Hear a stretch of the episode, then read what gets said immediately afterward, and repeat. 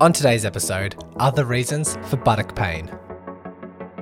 Welcome to the podcast helping you overcome your proximal hamstring tendinopathy. This podcast is designed to help you understand this condition, learn the most effective evidence based treatments, and of course, bust the widespread misconceptions. My name is Brodie Sharp. I'm an online physiotherapist, recreational athlete, creator of the Run Smarter series, and a chronic proximal hamstring tendinopathy battler. Whether you are an athlete or not, this podcast will educate and empower you in taking the right steps to overcome this horrible condition.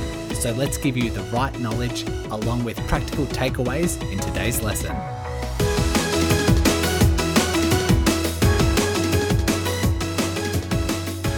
Let's start off with a bit of an apology. I do sound sick, and that's because I am sick. Uh, the last couple of days, I've been quite congested nasally, and uh, I think this is just the sort of initiation with being a new dad. Um, at the moment, my newborn daughter and my partner have been unwell, and they've been so for the last week, and eventually I end up catching it, and then it's a bit hard to shake off with not as much sleep as I'd usually get, and you know, just being rocked a little bit. But the show must go on. We still need to record this uh, podcast, and this is a really valuable one. So, first of all, thanks to Saeed who released or sent me, emailed me this paper. He's been sending me a couple of PHT papers, and it's been um, really good keeping um, keeping me informed and coming out what with what is recent evidence on PHT and other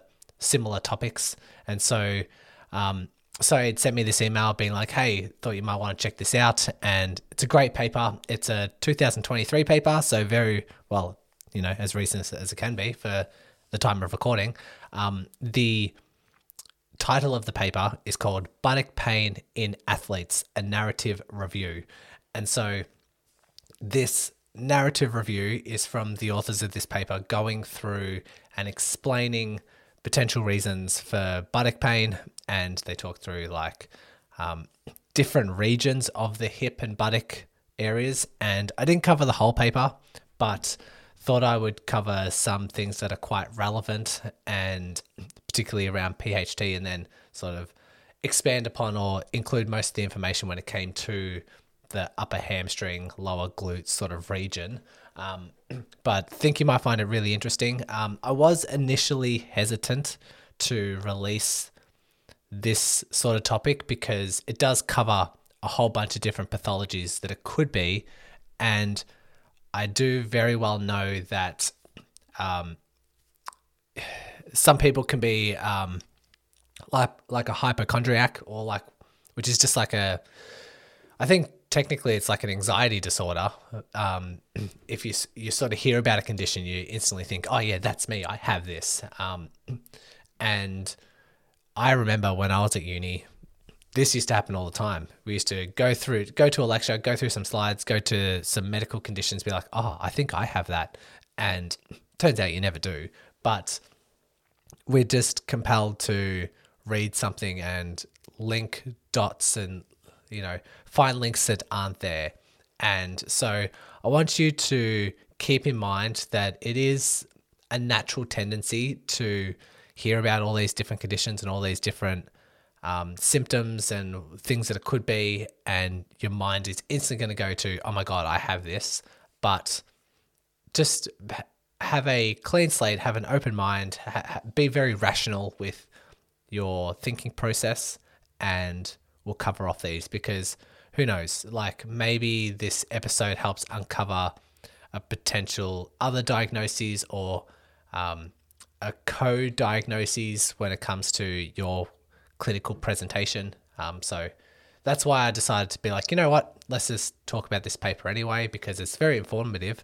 But just don't get too worried um, when we start listing some things off. So um, I thought I would talk about the purpose of this paper to start with. So they say that the goal of this review is to provide a guide to systematically evaluate and diagnose sport related buttock pain. Since buttock pain is a common yet challenging complaint for sports medicine clinicians, we have developed an overview of the common diagnoses in athletes presenting with buttock pain using an anatomical framework to illustrate the complex anatomy and multiple region, multiple pain generators that may refer to this area. They start off with the lower back, the lumbar spine, which is just the, the lower section of your, your back. And this could potentially radiate or what we call refer the pain to these other areas. And so it starts off with lumbar spine pathology frequently refers pain to the buttocks with or without associated low back pain. So you can have low back pain and buttock pain, but you can also have just buttock pain that is referring from the back. They continue. Differentiating lumbar spine pathologies involves assessment of the lumbar range of motion and directional preference. So, trying to see if you are, they call it directional preference if you are more flexion based or like um, bending forward, or if you are more extension based, arching backwards. So, trying to assess the lumbar region, and then trying to f- find which camp you fall into. A, they also say a detailed neurological exam, including sensory and motor testing and neurodynamic ten, uh, testing, can further help identify the cause of pain. So, not only would you do some range of movement stuff, um, but you would also look at the sensation. Um, is can is someone's skin altered? The sensitivity on their skin altered, or is their motor patterns or reflexes or anything like that altered? But then also doing neurodynamic tests, which is just like stretching a nerve in a particular way and seeing if that produces or reproduces your symptoms. Um, usually, when it comes to the odd thing is, is like a lot of people have low back pain. It is super, super common. So, a lot of people that have PHT will also have low back pain. I'm an example of this. I had PHT. I also have a long history of episodes of low back pain all the way back from my basketball days. And so that, you know, you can potentially link the two and say, oh my God, it's connected if, but, you know, in reality, I've had low back pain for, I don't know, 20 odd years. And the PHT only came on during triathlon training. And so wasn't really connected, but sometimes when I, uh, when I used to be in clinics and try and find out, okay, is this leg pain that someone has referred from the back? If they do have lower back pain, I usually ask questions like, okay, when your back is worse, is your foot symptoms worse? Or is your hamstring symptoms worse? Do they um, radiate and come on together? And if the answer is yes, it sort of doesn't confirm anything, but it just increases our suspicion that it might the two might be linked. And if not, if it's like, oh no, I only get hamstring pain when I do a long run, but my lower back is just if I've been um, lifting and picking up the kids too much, something like that. If they're too independent, then it's less likely that the two are going to be con- uh, connected. Um, if someone is looking like it is referring, we can do like a slump test. You might need to YouTube that or something. I, I can um, if one of my clients is listening to this uh, and I have suspected that it might be something to do with the nerves, um, I would get them to do a slump test, something you can easily do online or just do yourself, um, just to see if you put the sciatic nerve under stretch. Does it radiate or reproduce your symptoms, your upper hamstring or um, sit bone problems? and then we do some sort of releasing at the head or releasing at the foot to see if it makes it better or worse. And we can sort of increase our um, theory, our hypothesis that it can be referring from the lower back. So um, these are some things to, to mention or keep in mind. I did mention earlier that the separating between flexion based pathology and extension based pathology can be um, a critical one. So I thought I'd just expand upon that. So the paper says that when it comes to flexion based pathology in the lower back, so bending forward, they say that the L5S1, which is just the um, one of the lower levels of your spine, um, is frequently referred. It frequently refers pain to the buttocks, and they say that sitting, coughing, sneezing, and other flexion-based activities can produce this, refer this. So if you're coughing, or every time you sneeze, if it if that causes pain and that pain radiates into the hamstring, it's probably not PHT. It's probably something to do with the lower back. They say that lumbar disc herniations can also irritate or compress the uh, nerve roots coming out of the lower back, and that can cause pain to refer into the buttocks and or further down the leg. A radiculopathy includes um, sensory loss, so loss of sensation in the skin, or muscle weakness. Um, a positive seated slump or straight leg raise test on exam also supports the presence of neural tension slash irritation and a diagnosis of lumbar radiculopathy.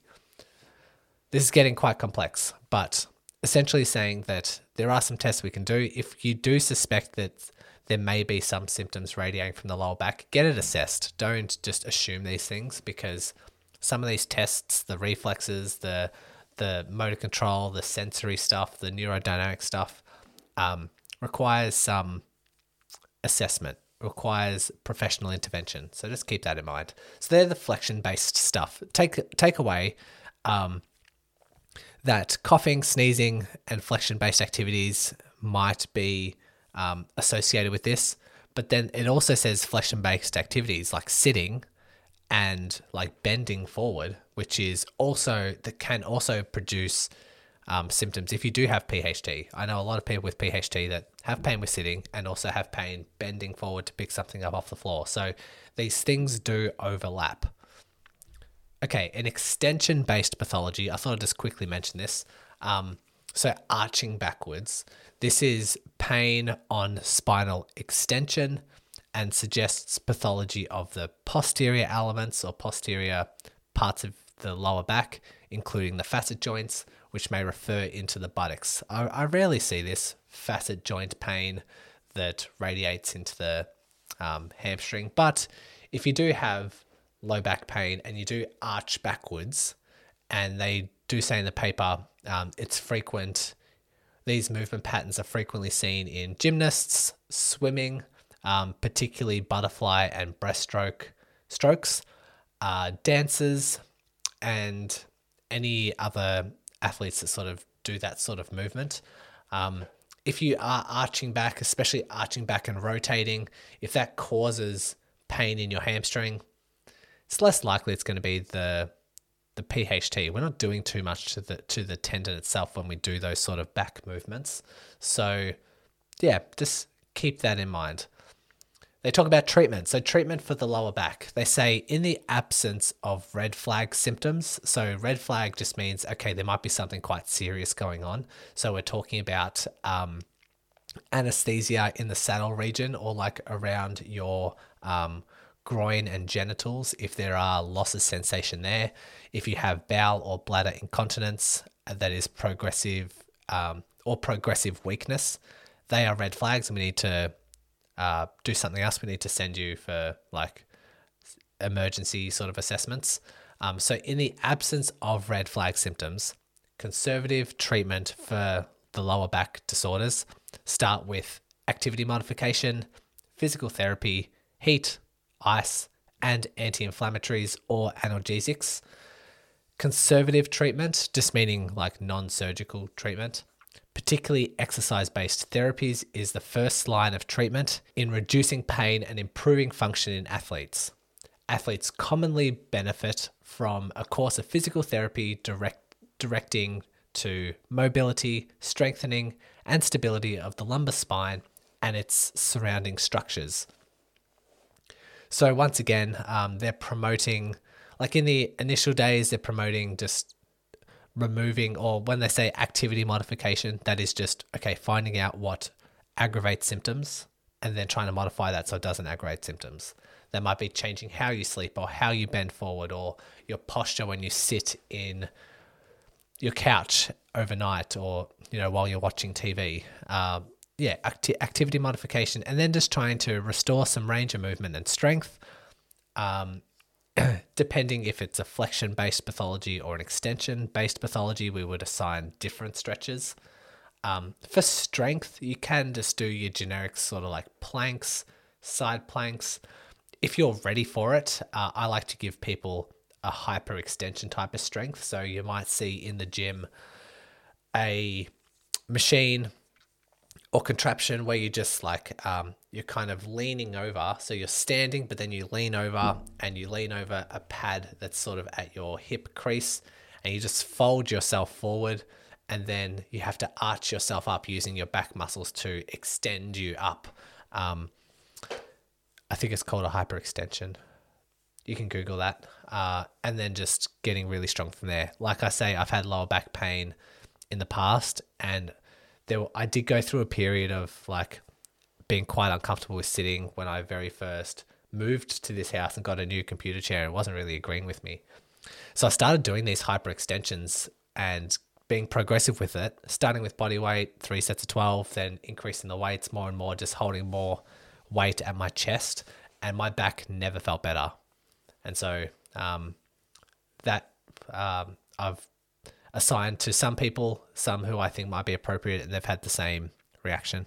Okay, the next category area of the body would be the sacral bone stress injury that this paper talks about. So your sacrum is just your um, the the bone that comprises of your tailbone. Most people know where the tailbone is, but um, sort of connects the pelvis and is sort of central um, kind of higher up if it's a bit more of a sacral bone stress injury. Um, it says that it is seen in endurance runners, um, particularly those endurance runners that have what we call this red S, which is relative energy deficiency in sports. Um, pretty much those who underfuel themselves and really overtrain and lose weight and sort of just um, a chronic overloaded state where you're not feeding yourself enough to get the energy that's required for that training can run into a few um, disruptions there.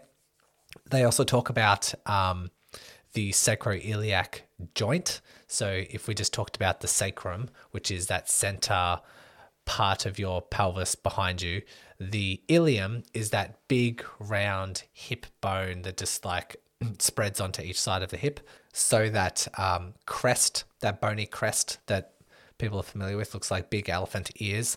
They are your ilium. And so your sacroiliac joint is the joint that connects those two together. You have one on the right hand side, one on the left hand side. And they say that, um, you know, this can be diagnosed with palpation. You know, you just press on the sacroiliac joint, and if that radiates and produces pain into your proximal hamstring, then odds are that's probably where the pain is being referred from. So um, I thought I'd just quickly just glance over those two, just so you know the paper does mention them, but I wanted to spend a little bit more time on some other topics. Um, so that's pretty much looking at the lumbar spine and areas associated with the lumbar spine. Now we're looking at the hip joint. And so the paper says that intra-articular hip pain refers to the pain originating from the hip joint itself. So we're looking at that ball and socket joint, which includes the femoral head and neck, the acetabulum, the cartilage, the articular cartilage, the labrum, and the ligamentum teres. Don't expect you to know all these, but we're just talking about the the ball and socket joint and all the cartilage and the things that surround that joint. They say that common causes of intra-articular hip pain in athletes includes labral tears, a uh, FAI, the femoral acetabular impingement, which just means that when it comes to the ball and socket, sometimes the ball is a little bit big or has some bony growth, or sometimes the socket is too deep and the bones can kind of pinch on one another, or it's more the cartilage that pinches, but the just so you know, the the shape of it is a bit um, is a bit too much in some areas and can start to run into issues. Or they say a femoral neck stress fracture. They say that the hallmark of these intra-articular pains um, can be provoked with hip flexion, with internal external rotation, so movements of the hip, just trying to provoke some of those symptoms. Um, although it is traditionally accepted that symptomatic hips may refer into the anterior groin, they say that intra-articular hip pathology commonly refers into the buttock as well. So if you have FAI or some sort of impingement or some sort of labral tear. Um, it can be at the front of the hip, it can be in the groin, but can also refer into the, the buttock as well. Prior studies have demonstrated that up to 70% of patients with symptomatic hips report having associated buttock pain. So 77% is quite high. So let's dive into these individually. The paper talks about the labral tears and the FAI, that impingement that I was talking about. They say that FAI is a condition in which there is abnormal contact between the femoral head and neck with the acetabulum or hip socket. So, just talking about that ball and socket I was mentioning before. Um, with repetitive contact and loading, it may result in labral tears or cartilaginous injuries.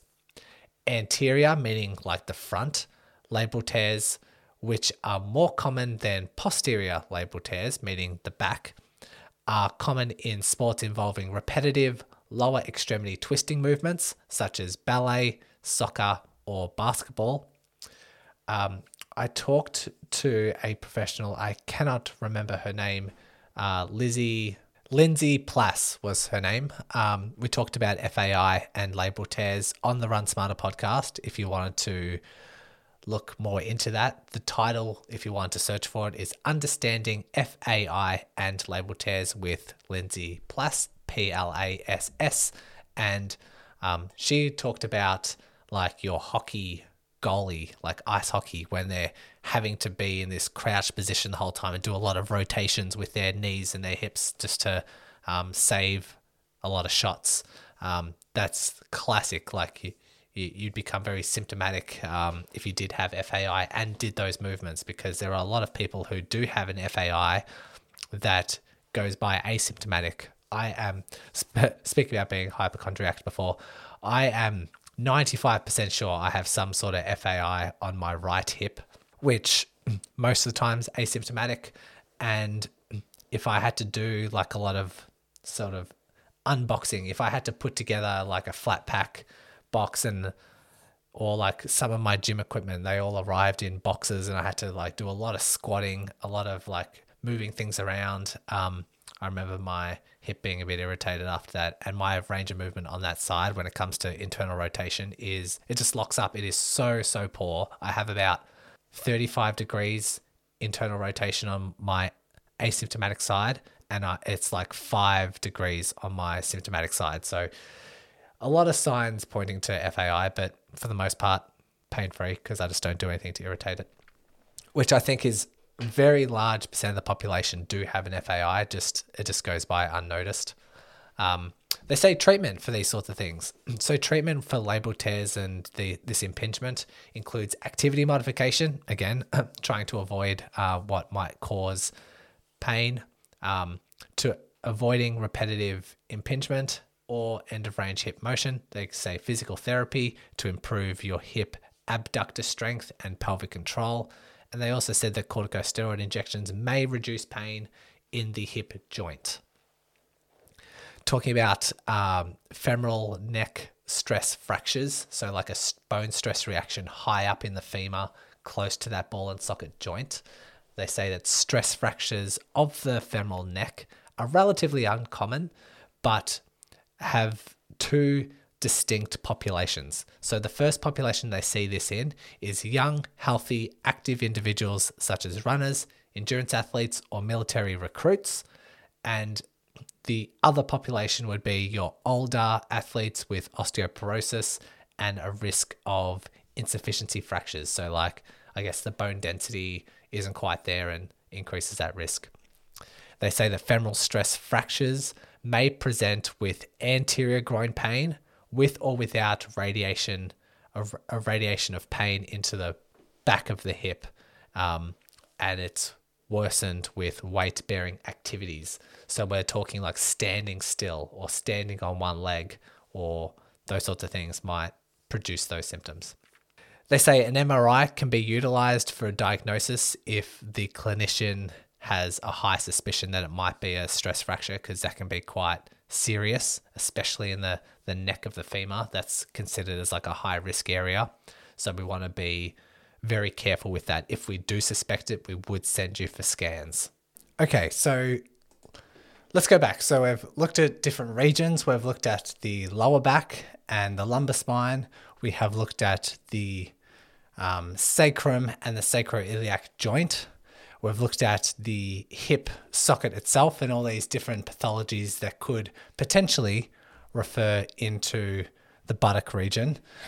Now we're going to the gluteal region, so your glutes, um, which isn't PHT just yet. We've got one more region after this, which is the proximal hamstring region, but the paper talks about the gluteal region and the very first diagnoses or potential source of symptoms it, uh, they suggest comes from muscle strains or and myofascial pain.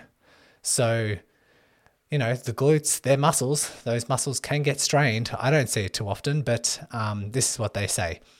The gluteal muscles, particularly the gluteus medius and the gluteus minimus, are responsible for hip abduction, so moving away from the body, and for pelvic stabilization.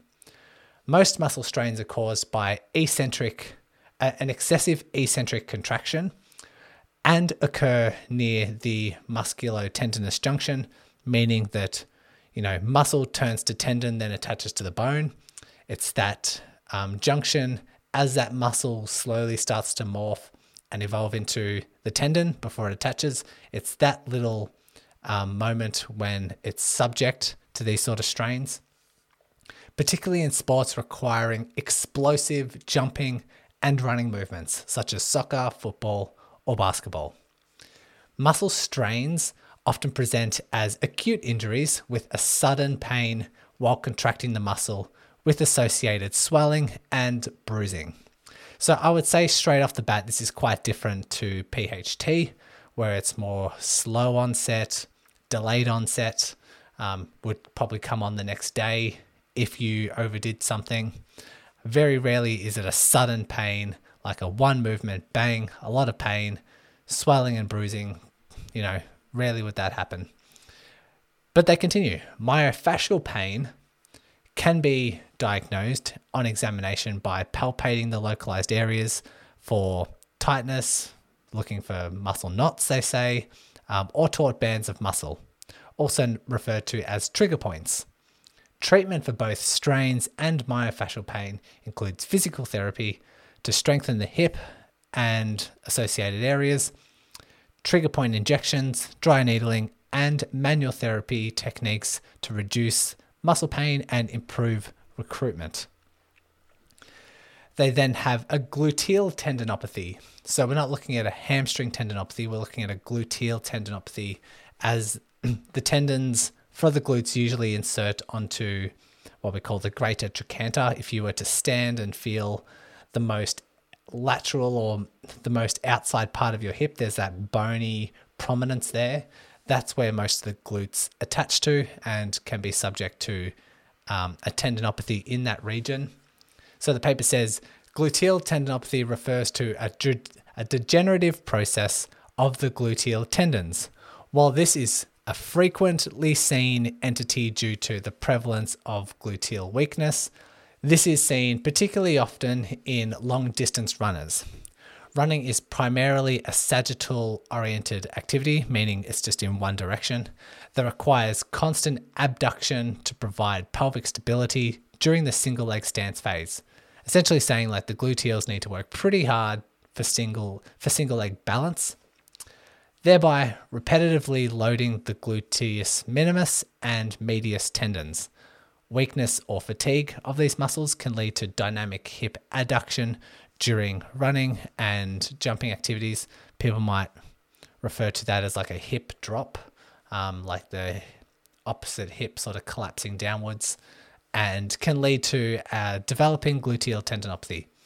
Patients present with pain and tenderness around the greater trochanter, meaning that sort of bony prominence I was talking about before, worse with physical activities such as walking, running, single leg stance activities, and direct pressure such as side lying on the affected hip. First line treatment options include physical therapy for strengthening and mobility of the hip girdle muscles to improve tendon load. Um, um, I didn't talk too much about this one because the location's quite different. The location can be around the glutes, but it's mainly just the lateral hip. Um, but then we talk about, and the paper mentions, piriformis syndrome slash deep gluteal syndrome.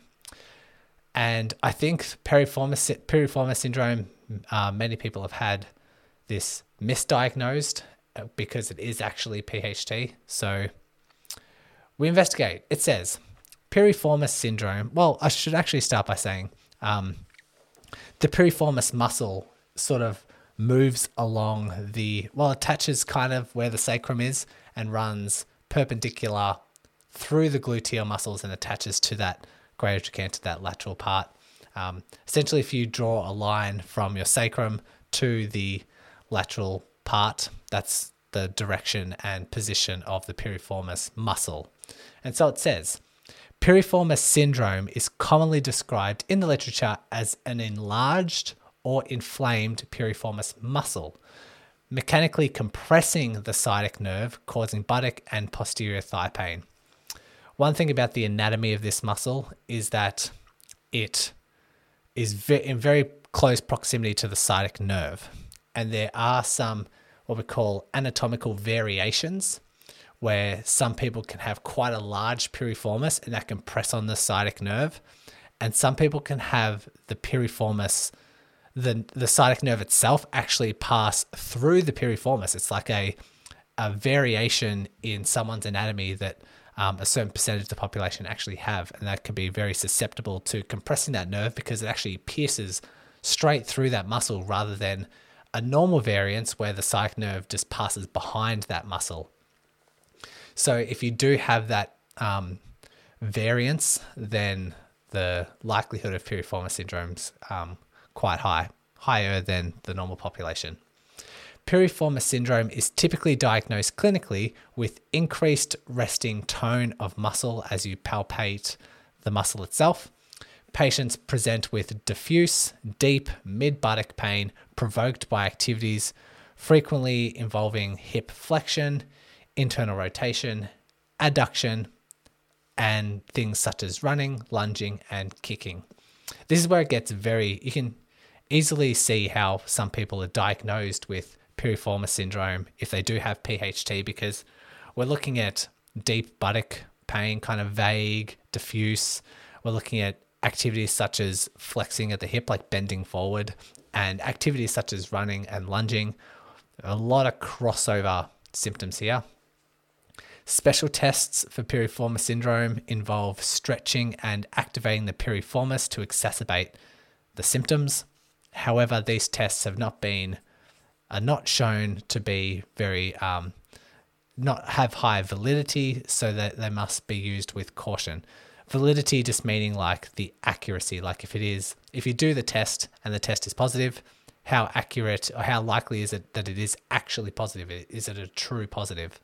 Conservative management to address the piriformis ten- tension with manual therapy techniques, dry needling, piriformis stretching to restore proper muscle length and release the myofascial trigger points is often helpful. So, this is where I sort of step in and say, okay, you can sort of treat, if you think it is piriformis syndrome, you can treat it as such. Treat it like piriformis syndrome and see if it gets better. If any, so, what we're doing is we're letting the treatment itself be our diagnostic tool because you know one can argue that like if you do your stretches your piriformis releases, your massage, your um, yeah, your piriformis stretches, and it doesn't get any better, maybe it's something else, and that other thing could be PHT. They continue. Physical therapy focuses on hip strengthening, lumbo pelvic stability, and biomechanics to help reduce piriformis overuse and prevent the pain reoccurring.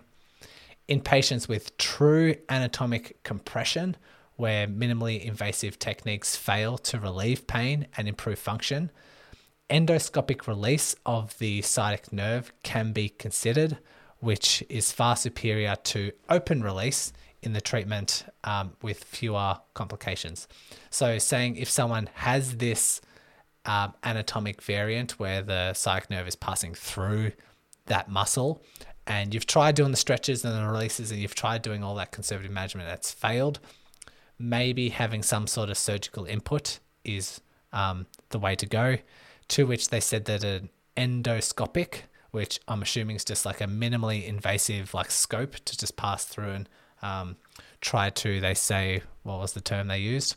Release of the sciatic nerve. I don't know what that means, but they're saying that that's probably better outcomes than actually um, creating an incision, sort of cutting you open and then trying to make the um, the corrections. It says that that has a lot more complications, and we usually prefer the former. Okay, my voice is holding up, as it seems, and now we're moving into something that's um, very rare, but can be very much misdiagnosed. Um, this is what the paper calls ischiofemoral impingement.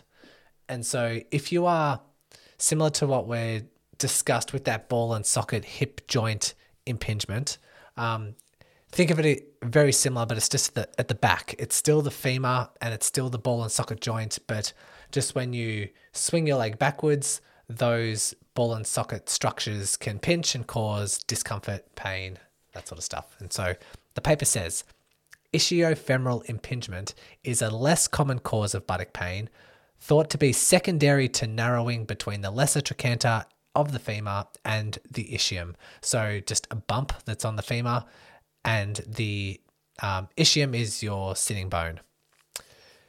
P- positions of hip extension, so the leg going back, adduction, so the leg going to the midline, and external rotation narrow this ischiofemoral space, leading to impingement of the quadratus femoris, which is just a muscle, and the sciatic nerve between the bony landmarks. So we're finding that essentially kicking the leg back um, squeezes the muscle with the sciatic nerve, and then that can produce pain.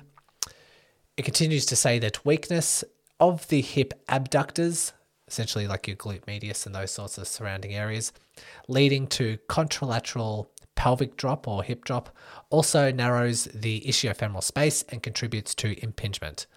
This diagnosis has been seen in ballet dancers with the likely mechanism of repetitive hip external rotation and hip extension movements. The condition is predominantly seen in females, 84% is what the paper reports, due to the smaller ischiofemoral space. In addition, a large percentage, in brackets 40%, of cases are bilateral. Ischiofemoral impingement presents with deep buttock, deep buttock pain, which progressively worsens with activity and improves with rest. Specific tests for this syndrome include a long stride walking test. I never heard of this until I read the paper. So just walk and try and take long strides. And as you do that, it's sort of you're forced to extend the hip backwards as you walk. And this can impinge that lesser trochanter with the lateral ischium, the sitting bone. And the test is designed to produce symptoms. Treatment options include rehabilitation and strength of the hips, ultrasound guided trigger point injection to the quadratus femoris, corticosteroids or toxin injections, and surgery to decompress the quadratus femoris and release the sciatic nerve. Like I say, that's quite rare. Um, I would sometimes just take someone through passive leg extension because we know with PHT, if you are kicking your leg back or doing like a shoe off test or kicking in water or lying on your stomach and keeping your leg straight but trying to lift your entire leg off the ground, that can produce symptoms with PHT, but it also can produce symptoms with this ischiofemoral impingement.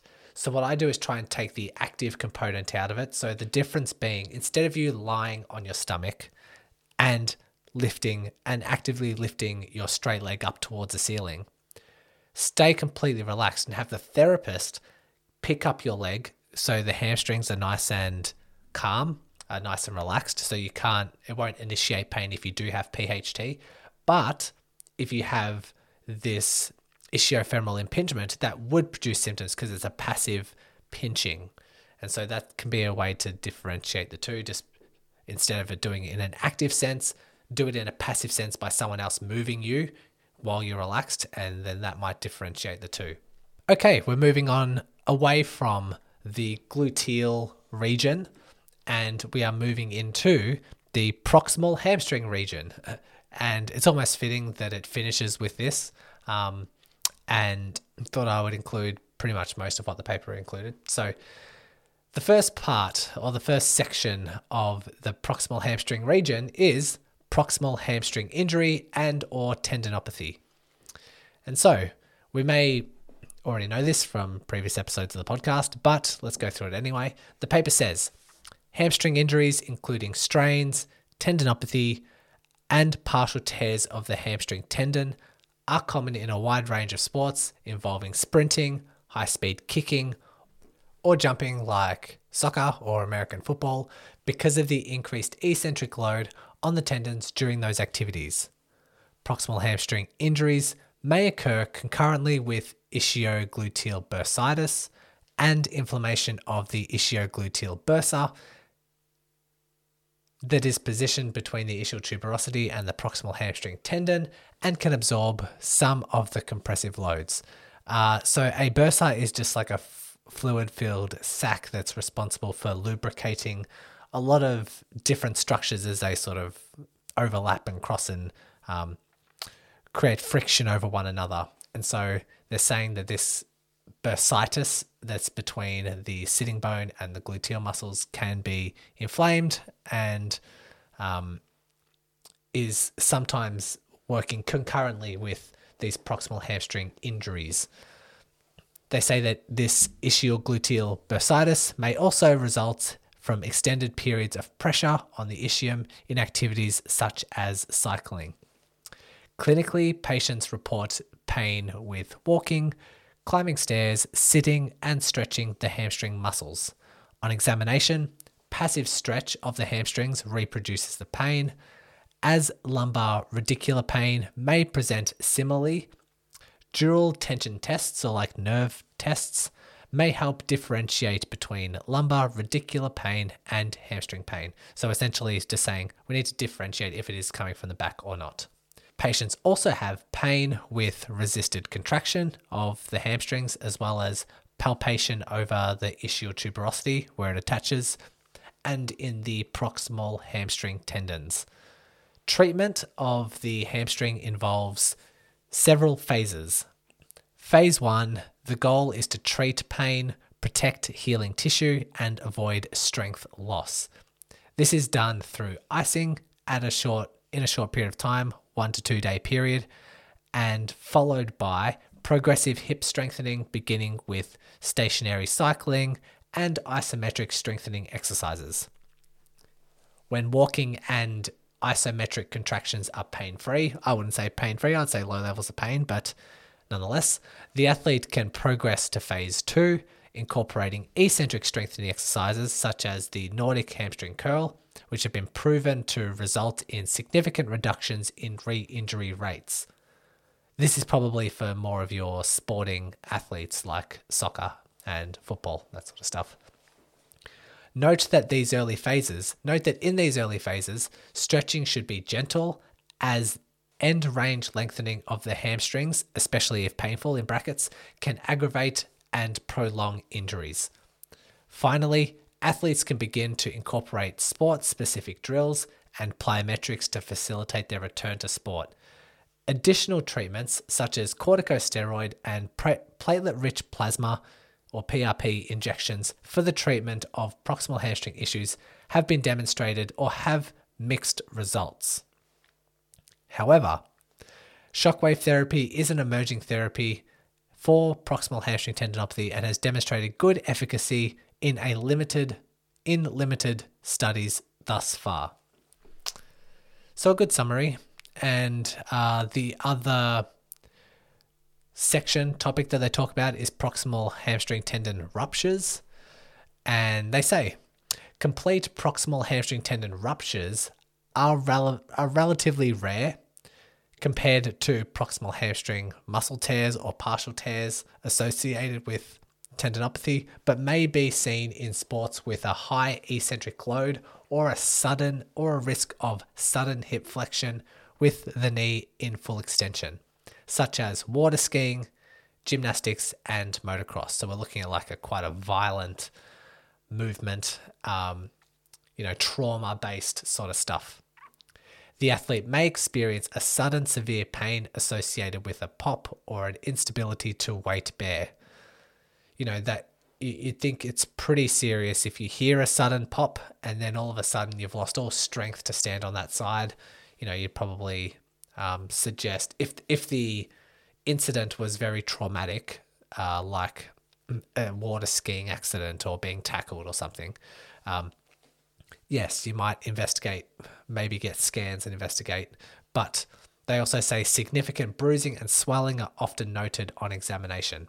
Management depends on the extent of the injury. Single and double leg, single and double tendon tears with less than a two centimeter, with less than two centimeters of retraction may be managed non-operatively However, conservative treatment is less successful for injuries that involve all three of the hamstring tendons, regardless of the amount of retraction, or two of the three hamstring tendons with greater than a two centimeter retraction. So, this is good to know. If you have, if the scans have shown a tear and it's on two, two of the three tendons, and it's less than a two centimeter retraction, meaning like I guess retraction just being pulled back. Um, a lot of people might suggest that surgery is the only option, but and you might be like pushed or forced into doing surgery because like oh we need to reattach these tendons. Um, well, the research shows that conservative treatment, if you have two of these, two of the three tendons ruptured, but the retraction is less than two centimeters, you are better off trying conservative treatment first because um, it seems to be well managed non operatively, as it says here. But if it's more severe, it's all three of the tendons, or if two of the three have quite a large retraction, then we can discuss some operative, some um, surgical options. Once daily activities are non painful, Patients can begin strengthening with isometric exercises. Patients can also gu- can also perform gentle stretching to maintain their range of movement. However, stretching into a painful range should be avoided as this can worsen your injury. As the patient progresses, eccentric exercises such as Nordic hamstring exercises should be included and are the mainstay of re injury prevention. Finally, a gradual return to athletic activity with plyometrics and sports specific training can be initiated. In patients with complete avulsion injuries, so including all three of those tendons, or avulsion of two tendons with a retraction of greater than two centimeters, may require surgical repair. Studies, current studies demonstrate good success with surgical management with high levels of patient satisfaction, return to play, improved strength, endurance, and decreased pain. So, good to finish up with that. They are all the things that we have discussed. So, like I say, we went through the lower back region, we discussed the referral from the lumbar spine, the sacrum bone, the hip joint, uh, whether that be from labral tears or FAI impingement or femoral neck bone stress reactions. We looked at the gluteal region and covered muscle strains or myofascial pain or a gluteal tendinopathy. We looked at other areas of the gluteal region, looking at piriformis syndrome, also known as deep gluteal syndrome, and ischiofemoral impingement. And then, of course, the proximal hamstring region, looking at the proximal hamstring either undergoing some sort of muscle tear or tendinopathy, or some tendon ruptures. The paper concluded Buttock pain is a common yet challenging complaint for both clinicians and athletes and can arise in can arise from many structures in the lumbar spine, gluteal region, the hip, and the pelvis. This review highlights some of the more commonly encountered diagnoses in sports medicine that can refer pain to the buttocks. Their typical presentations, diagnostic workup, and treatment.